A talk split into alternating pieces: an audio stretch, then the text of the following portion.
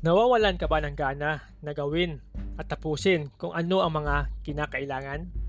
Kung maaari mong magawa ng perpekto, yan ay mahusay.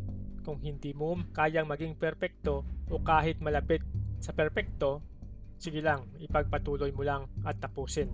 Kapag sinusuportahan ng iba ang iyong mga pagsisikap, maganda yon.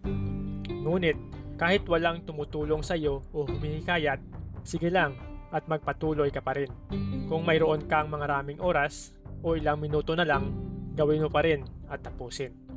Kung mayroon kang lahat ng mga pagkukunan na kailangan mo o kailangan mo mag-improvise, gawin mo pa rin. Tapusin mo pa rin. Magsimula sa kung ano ang mayroon ka.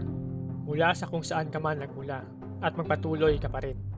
Ang tanging pagkakataon na magkakaroon ka para kumilos ay ang sandaling gugustuhin mo at gagawin mo. Kapag mayroon kang idea, intensyon, plano, gawin mo ang kinakailangan na aksyon. Kung hindi man, ito ay isang walang kwentang kagustuhan. Nasa huli ay mauuwi sa mapait at masakit na panghihinayang at pagsisisi.